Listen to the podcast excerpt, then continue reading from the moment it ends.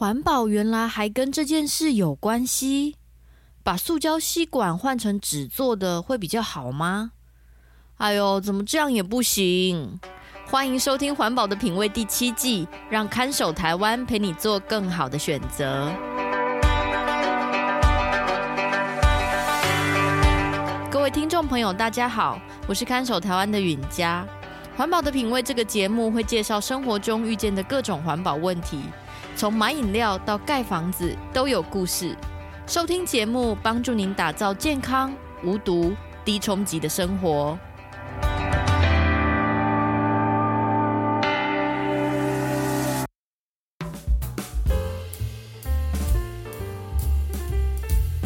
星期天下午，我住的地方的社区发展协会一些主要干部聚在一起开会。今天讨论的主题是中秋节快到了，协会今年要不要用公款发送中秋贺礼给社区住户啊？往年是会送啦，但是这几年开始有一些住户意见回馈说，家里已经有很多杂物了，社区发展协会送那些小纪念品，最后还不是只是积灰尘而已。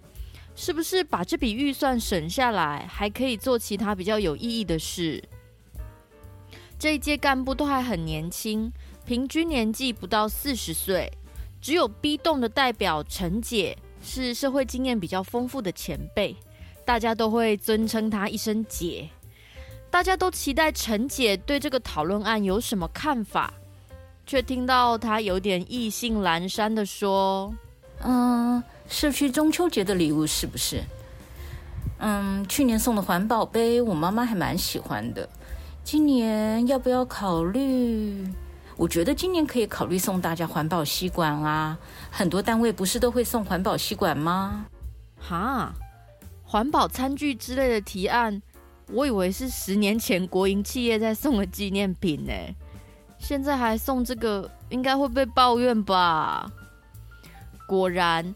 A 栋代表阿伟马上就委婉的抗议说：“陈姐，环保吸管这种东西，我家已经有五套了耶，再一套就可以喝一手饮料了。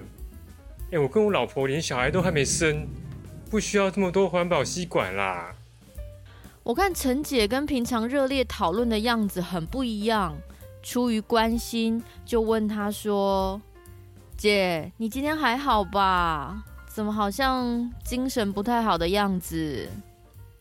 陈姐把会议资料放下来，叹了口气说：“唉，被你看出来了。我也觉得环保吸管这个主意蛮烂的。但是我今天刚好在跟我妈妈争论这件事，你们来听听看谁讲的比较有道理。原来陈姐的妈妈已经高龄七十八岁了，还是很关心时事。”最近因为看到政府在禁用一次性的塑胶杯和塑胶吸管，深深埋下了塑胶都非常不好的印象，把家里常用的一次性塑胶都换成了其他材质。现在对塑胶啊深恶痛绝。哎，等一下，啊，这样不是很好吗？陈姐是在烦恼什么啊？陈姐说：“哎，我今天早上吃早餐的时候发现，我妈把家里放了好几年的塑胶吸管全部丢了，然后买了两大包纸吸管回来。纸吸管哎，那还不是一样用完就丢的东西？我真的不知道他哪里来的想法，会觉得纸吸管比较环保。我就跟他吵了一架。”结果他老人家坚持我不关心生态，说那个海龟被插鼻孔多可怜，纸吸管才可以分解，不会有垃圾，所以要用纸吸管。这时候在旁边听故事的阿伟突然插嘴说：“哎姐，这个我觉得你是对的哦。哎，前几天有个新闻啊，你们有没有看到啊？纸吸管不环保啦！来来来来，你拿这个新闻去给陈妈妈看一下。”给她看，她就会改变主意了。然后阿伟就用手机播放了一则新闻画面。插入纸吸管大口吸珍珠奶茶，但这种吸管经常被人抱怨吸一吸就会软掉。现在还有研究发现，里面含有 PFAS 化合物，不但不环保，常年累积也可能对人体造成危害。这个重要发现说，哎，其实我们的纸吸管或竹吸管不像我们想象中那么环保。哎，其实它还是含有 PFAS，我们称它为永久性的污染物，工业制造出来的产物。看完新闻，陈姐喜上眉梢的说：“哎，你这个新闻太好了，我拿去给我妈看，她就知道纸吸管根本不是她想的那样。这个什么 PFAS，你们知道是什么东西吗？”哎，一句话把我跟阿伟都问倒了。我也是第一次看到这个新闻呢。阿伟迟疑的说：“呃。”我又不是什么台大教授，我也不太会解释呢。啊，但是嘛，这个听起来就是一个会影响健康的东西啦。哎呦，反正你们不要用就对了嘛。嗯，我问阿伟说，这个 PFAS 如果是纸吸管上面有的话，会不会其他的纸餐具上面也有啊？像我们中午吃便当用的便当盒，那个就是纸餐具，不是吗？会不会也吃出问题啊？阿伟惊慌失措的说：“啊，好了好了好了，你们不要问我嘛。我知道台湾现在有个环保团体在追踪这个 PFAS，你你们这些问题啊，他们应该有解释啦。那不然我等一下把网络的连结丢到我们协会的群组啊。”你们自己去去自己去看文章好不好嘛？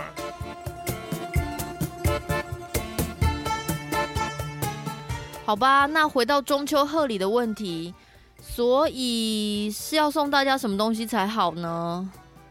陈姐恢复镇定之后，开始发挥以往指挥若定的本事，振振有词的分析说：“我最开始的想法是，不锈钢的环保吸管最好。”所以可以考虑送环保吸管，但是现在我觉得不用吸管才是最好的，什么都不要送，就不会浪费资源和制造垃圾。所以我要建议把预算省下来，我们拿去做别的社区服务。阿伟很兴奋的附议说：“哎，好耶，我们来办中秋节的烤肉社区联欢晚会啦！啊，爽啦，把钱花在吃东西就最有意义了嘛。”等等等等，先不要这么兴奋好吗？送礼物怕大家嫌浪费，啊，社区办中秋节烤肉，你们就不怕大家嫌空气污染哦？怎么样都有人嫌，社区发展协会真的很讨厌中秋节耶。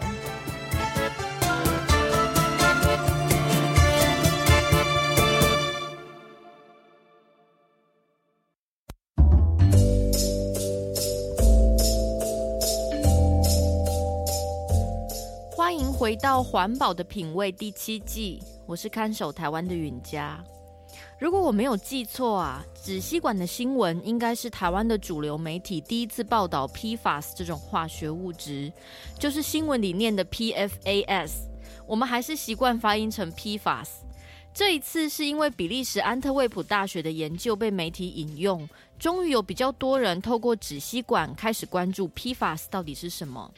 在这之前，应该只有台湾的公卫安全学术单位、环保署、科普网红，还有像看守台湾这样的环保团体，持续在追踪 PFAS 相关的健康风险，以及生活里有哪些产品会使用含有 PFAS 的涂料。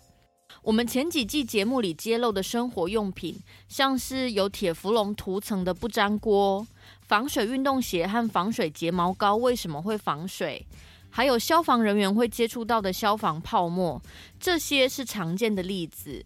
而今天要讲的纸吸管，则是 PFAS 用在直接跟食物有关的产品上面，这会有什么问题吗？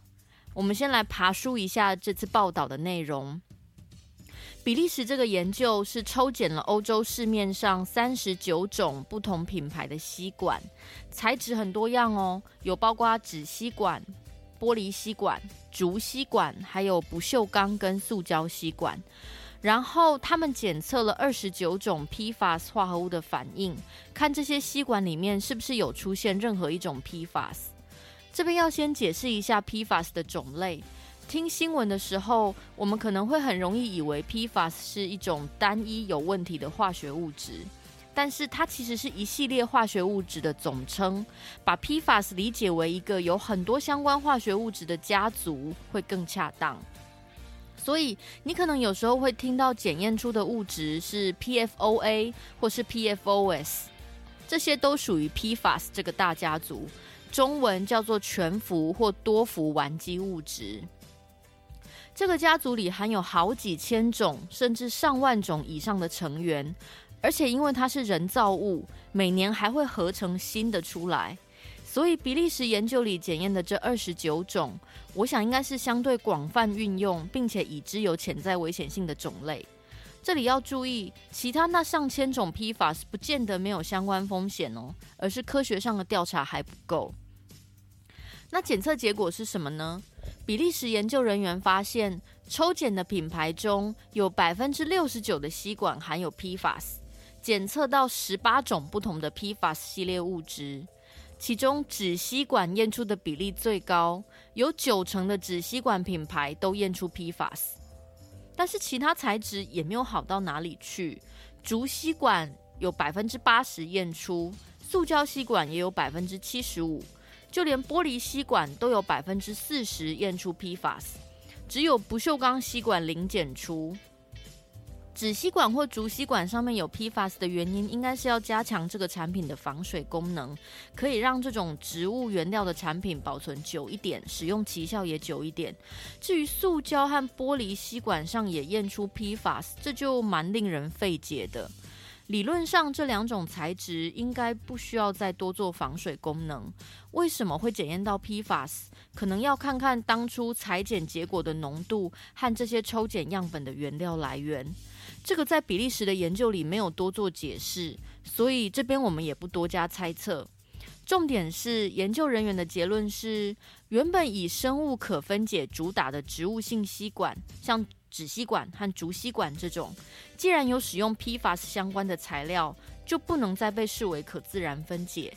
因为 PFAS 这类化学物质非常稳定，进入自然界之后，结构也很难被破坏，几乎就是会永远存在水、空气和土壤里，所以被称为 Forever Chemicals 永久化学物，跟号称可生物分解的东西完全背道而驰。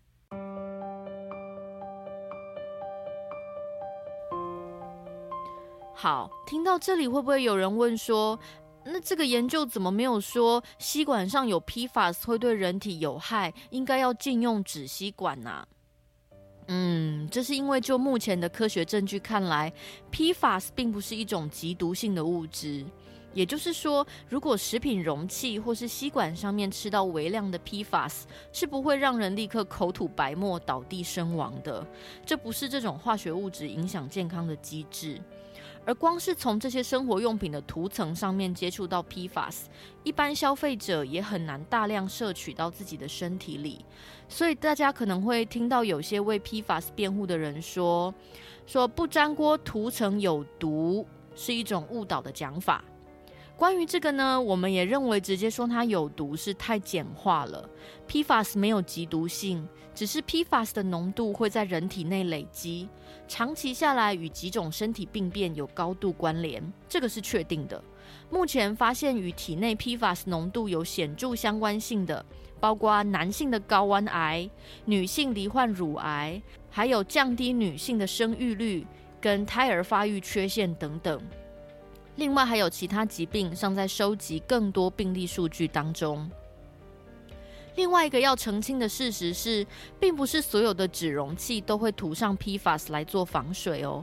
我看到网络上的留言，有些人怀疑纸杯里面是不是也擦了 PFAS，还说我们生活中有太多纸容器都会添加。事实上，纸容器或是食物包装纸袋，大部分还是会以内附一层塑胶淋膜的做法来防水，而不是使用化学物质涂层。分辨的方法是，你可以把纸容器拿起来拨拨看或撕撕看，如果里面有一层塑胶淋膜的话，应该是用手就可以把纸跟塑胶稍微分开。这种里面贴了一层塑胶的纸容器，在回收的过程很不好处理。所以第六季我们有做了连续两集的节目，在分析纸容器的问题，大家可以去听听看。但是基本上有塑胶临摹的纸容器，跟涂了永久化学物 PFAS 的纸容器，两者连接到的问题是截然不同的。看守台湾今年初的时候，有抽检了市面上常见的食品纸容器或纸包装，看看哪些有使用 PFAS。这些样本被寄到欧洲的实验室检验，现在报告也已经出来。我们正在跟有验出 PFAS 的厂商洽询，是不是能避免使用这种材料或包装材质。这边就先跟大家卖个关子，等沟通的结果出来，我们再跟大家揭晓喽。总结一下今天讲解的内容。我们既然知道 PFAS 累积浓度之后会有健康风险，而它又不断从生活用品废弃物当中大量释放到自然环境里，那当然亡羊补牢的想法就是现在开始赶快避免使用 PFAS 系列的化学物质。可是这个东西在工业上的应用很广，也很好用，政策通常不会贸然去禁止。现在环保署有列管了四种属于毒性化学物质的 PFAS，但是仍然开放使用在半导体、底片、某些纺织品、车内零件等等等等的用途，不像欧盟是很有企图心的想禁用所有 PFAS。现在有越来越多人听过 PFAS 这个名词，未来有更多健康风险证据出现时，希望我们能一起支持加强对它的管制。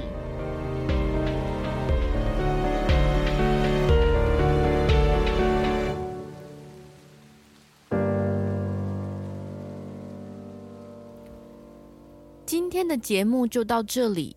即使今天解说的 PFAS 你都不记得，也请记得纸吸管并没有比塑胶吸管好到哪里去。如果可以不用吸管，下次就不要用了吧。想看更多环境议题，请到看守台湾协会的网站阅读专门文章。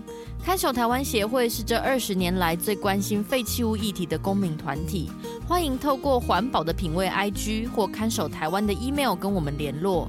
也要订阅环保的品味 Podcast，定期收听生活物品背后的环境故事。